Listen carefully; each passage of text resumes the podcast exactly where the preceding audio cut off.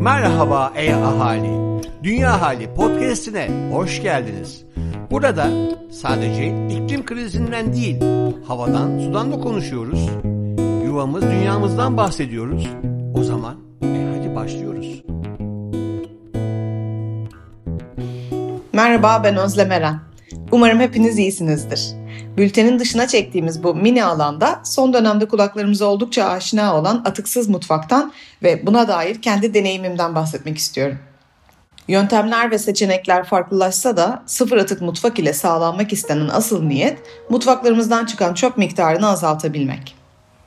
İzlediğim belgesellerde gördüğüm bütün bir yıl boyunca sadece bir kavanoz çöp çıkaran aileler beni en kısa yoldan vazgeçmeye ittiği için her zamanki küçük adımlara böl, hemen başla bakış açımla konuyu ertelememeye karar verdim. Ölçümlemeyle başlamak, nereden kısarsanız en fazla etkiyi görebileceğinizi anlamak için ideal. Çöpünüzde en çok ne var, attıklarınız arasında en çok yer kaplayan nedir? Bu şekilde görebilirsiniz. Sizin çöp tenekelerinizi bilmiyorum ama araştırmalar plastik atıklarının %50'sinin pipet, torba ve şişelerden oluştuğunu söylüyor. Bizim çöplerimiz de bu istatistikle paralelde ve en kolay vazgeçebildiklerimiz tek kullanımlık pipetler oldu.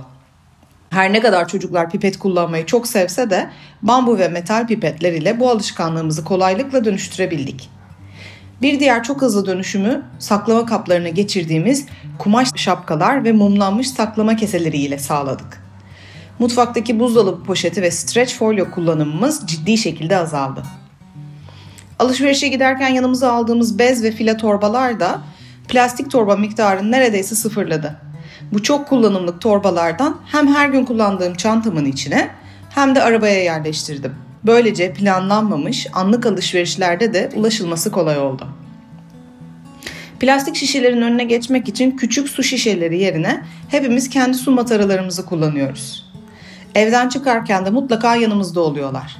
Eve plastik şişede satılan içecek almayıp ya cam şişe tercih ediyoruz ya da evde kendi meyve sularımızı kendimiz sıkıyoruz.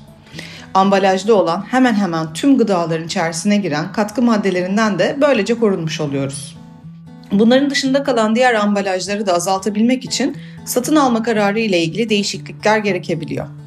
Markette reyonları gezerken veya eve online sipariş verirken çoğu zaman kendime gerçekten gerekli mi, almasam da olur mu diye soruyorum.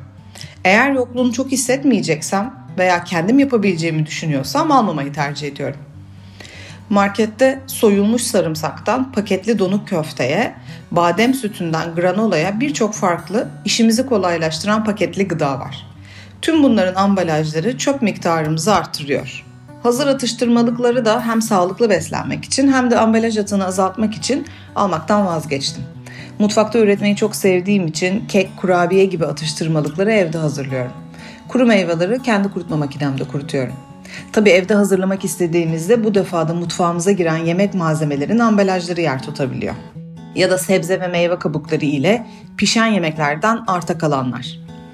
Biz çözüm olarak bahçemize bir kompost alanı hazırladık. Mutfakta da bokashi kompostu için bir düzen kurduk. Bu sayede yumurta kabukları, çay ve kahve atıkları, kuru yemiş kabukları gibi organik atıkları içinde biriktirebiliyorum. Doğru oran ve zamanla verimli bir toprağa dönüşmüş oluyorlar. Altta biriken sıvı kısım ise ev bitkilerine en güzel sıvı gübre oluyor. Yemek atıkları ile sebze ve meyve kabuklarını tavuklarımızla paylaşıyoruz. Benzer şekilde sokak hayvanlarıyla paylaşmak da iyi bir fikir olabilir. Tavukların yemediği, kompost içinde fazla asitli olan mandalina, portakal, limon gibi narenciye kabuklarını bir kavanoz içerisinde biriktirip üzerine sirke ile kaplıyoruz. 15-20 gün bekleyince kimyasallardan uzak harika bir yüzey temizleyici haline geliyor. Eğer sirke kokusu size baskın gelirse sevdiğiniz bir uçucu yağ kokusunu ilave edebilirsiniz. Tüm bunların yanında değiştiremediğimiz ve hazır almaya devam ettiğimiz gıdalar da var. Makarna, pirinç, bakliyat gibi. Yakınlarımızda açık satan güvenilir yerler olduğunu bilsem kendi kumaş torbalarıma doldurup almayı tercih edebilirdim. Ülkemizde henüz böyle bir anlayış başlamadı. Pazarlar haricinde açık alabileceğimiz yerler yok ya da açık satılan gıdalar önerilmiyor. Yine de müşteri talebi arttıkça marketlerin de güvenilir açık satışa başlayabileceğine inanıyorum. Unutmamak gerekir ki her zaman kaçaklar, kısa yollar ve kolaylıklar olabilir. Yine de atıklarını azaltma konusunda daha bilinçli olan ve bunu azaltmak için çabalayan herkes şimdiden katkı sağlamış oluyor. Mükemmel olmaya çabalamak ve ertelemek yerine değişime bugün başlamak çöp kutularımızda hafifletmeye başlayacak. Biz yuvam dünyalılar olarak sizlerin de bu yolda ne gibi dönüşümler geçirdiğinizi merak ediyoruz. Bize yazar ya da sosyal medyada yuvam dünya ve dünya halini etiketleyerek haberdar ederseniz çok mutlu oluruz. Bu sayede hepimiz birbirimize ilham olabiliriz. Beni dinlediğiniz için teşekkür ederim.